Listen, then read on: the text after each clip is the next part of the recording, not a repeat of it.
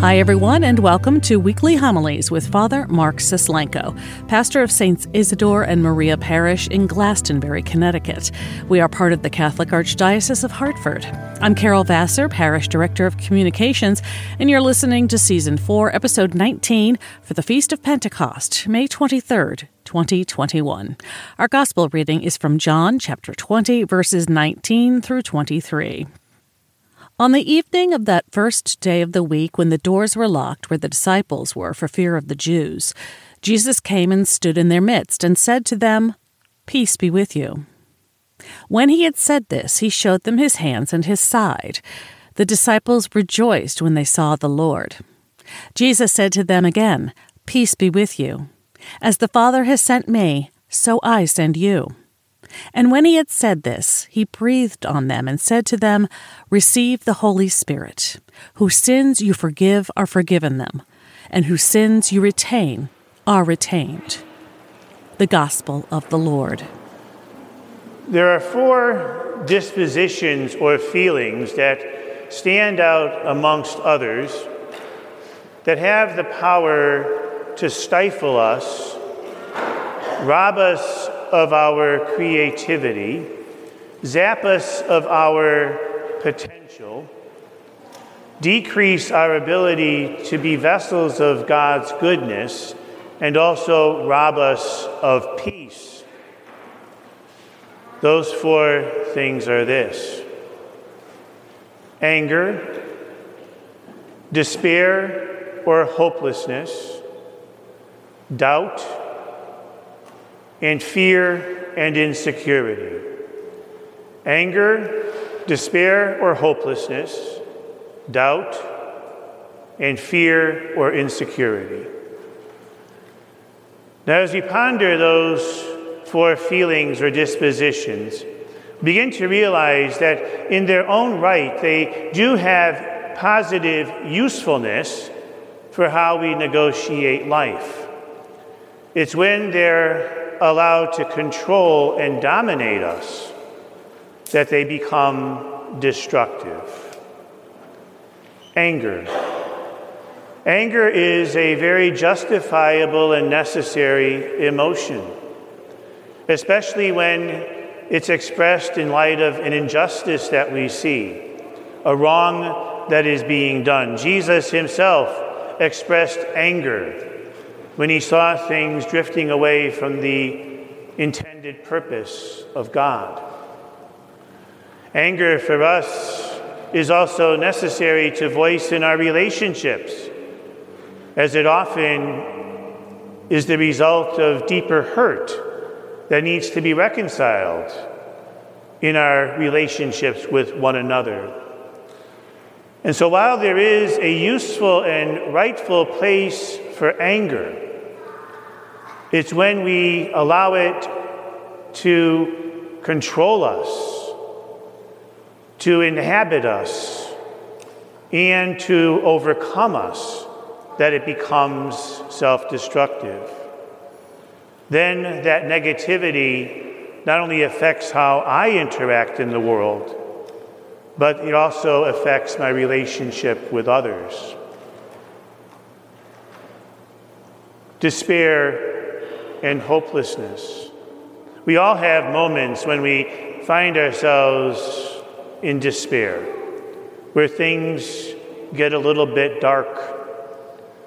Perhaps as we've gone through this pandemic and this last year, we found ourselves in exactly that place where things were being taken away and changed so dramatically that we felt ourselves lost and wondering when or if we were going to get beyond this. And so it was a reasonable emotion to express, to have a bit of despair or even hopelessness. But when that's allowed to control us, when it becomes our dominant affection, and we lose all sense of joy, all sense of any hope it becomes something that is crippling. If we do not see anything positive in the future, if we're constantly falling into despair, The next road is apathy, and that helplessness and hopelessness control us. The third is doubt. Doubt. Again, in its own way, doubt is a positive thing.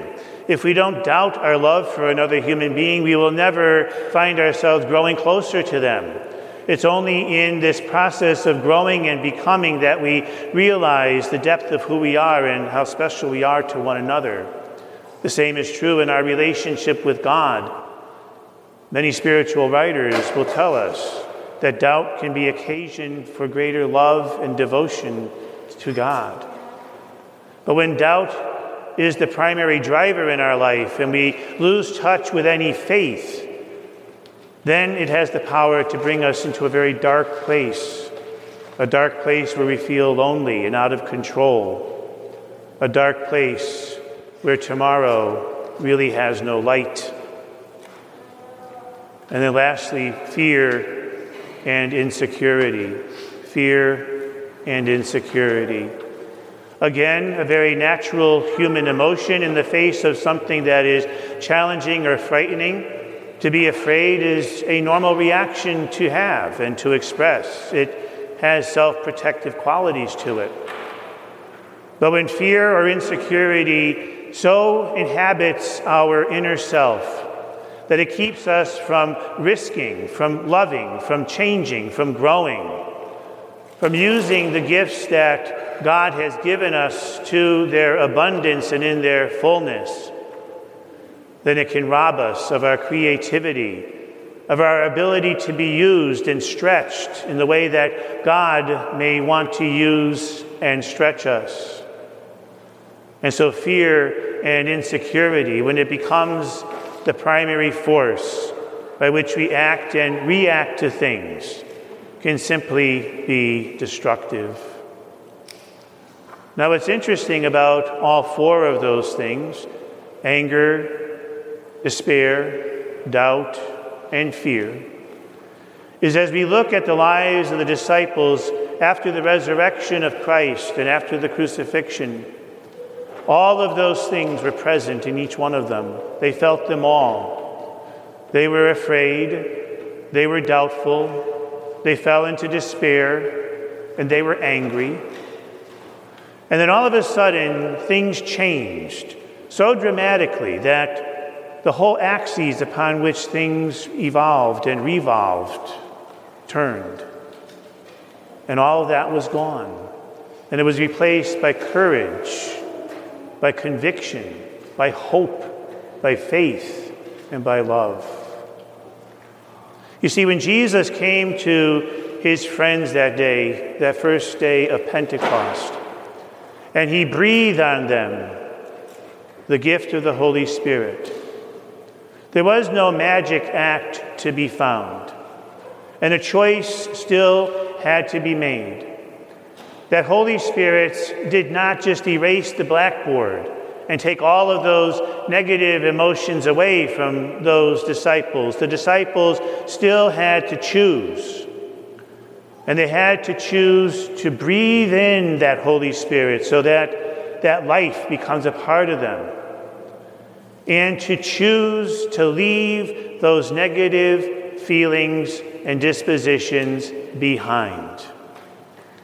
You see, it was a radical choice of trust that allowed that space that was cluttered within them, that space that was filled with all of those fears and that doubt and that negative energy, to then be replaced by something positive and joyful and risk taking to the point where these disciples went to places they never even dreamed they would be able to go. And they did things they never thought that they would be able to do and took risks that were, quite honestly, things that would have made them afraid at one point. But they did it because they knew that they would be driven and they were being led by a power that was deeper and more powerful than their fears and doubts, their anxieties and their anger. And so you and I, we have been given the same gift of the Holy Spirit.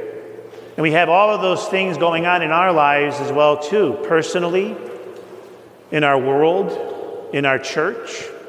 As we interact with life today, we realize how different it is than a year ago, two years ago, 10 years ago. Life has changed dramatically. And I know for a fact, as we've went through this pandemic, not one, but many people shared stories with me of their difficulties and their challenges, of when they were facing the darkness of a wall because of one thing or another that was happening in their lives, whether it be illness, the loss of a, loved one, the loss of a job, whatever it was that the pandemic brought to them. And facing that darkness and facing that difficulty, they didn't realize that they could move beyond it. They didn't see that hope. They had the anger and the despair and the doubt and the fear. But the beauty of the process and the beauty of the gift of the Holy Spirit is when we take the leap and we trust, we move and we grow. We may not realize that or we may not trust that, but it's true. And those people are here today, different, stronger people than they were a year ago, and they realize, wow, I was able to get through those very dark moments and into a better place today. Our world, our world is a challenging place that's changing all the time. Just look at the way we're doing the business of our lives, how different it is. Our priorities are different. How we shop, how we conduct business, how we interact in the world is all different. And it's changed. And it's going to continue to change. And so, if we're bringing into that world the anger and the despair and the doubt and the fear, the world is not going to ever be a place where we can call it home, let alone do the work of God and build up the kingdom, which we're all called as baptized people who have received the gift of the Holy Spirit are asked to do. And then our church. Look at how the church has changed and continues to change, not just over the past year, but even before that. How, because of many different circumstances, parishes are asked to consolidate, to do things differently, to change, to grow. Our resources have to be shared and distributed differently than they had to be a year ago, five years ago. The structure and the look of our communities is changing and growing. And guess what? That change and that growth is going to continue. What we see today will not be in five years, 10 years, 15 years. It's going to look differently. And what's going to be the driver in all of that? You. Alive with the Spirit clearing the space of your lives, allowing God to work in you as God has given you the gifts to do His work, so that you can bring His love, His forgiveness, His peace to the world. And keep this thing called the gospel alive and flourishing. Because the one thing for certain is that the structure is going to expand and change and develop, and it won't be the same as we see today. But you know what? That's okay. It's okay. It's okay that our lives are going to change. It's okay that our world is going to change. It's okay that our church is going to change. You know why? Because in all of that change, there's one constant. One constant that never goes away God. God is the same today, yesterday, tomorrow, and the next day, and will never change. And so, in the midst of all of that struggle and all that strife and all of that change and all of that leave taking and all of that loss, guess what? If we leave it behind as the disciples learned to do and allow the Spirit's breath to enter our hearts, we're going to be used as vessels of creation and recreation of joy and love and we're going to wake up in the midst of it one day and say, All is well. And that's the joy of the gospel. And that's the joy that the Holy Spirit can bring. We can't do the work on our own. But if we open ourselves to the grace of the Holy Spirit, the work will be done in and through us. Love, peace, forgiveness, all brought to the world. through our gestures, our thoughts, and our personhood. Father Mark Suslenko is the pastor of Saints Isidore and Maria Parish in Glastonbury, Connecticut. Learn more about our parish community at isidoreandmaria.org and follow us on social media Facebook, Twitter, and Instagram. Our music comes free of charge from Blue Dot Sessions in Fall River, Massachusetts. I'm Carol Vassar. Thanks for listening.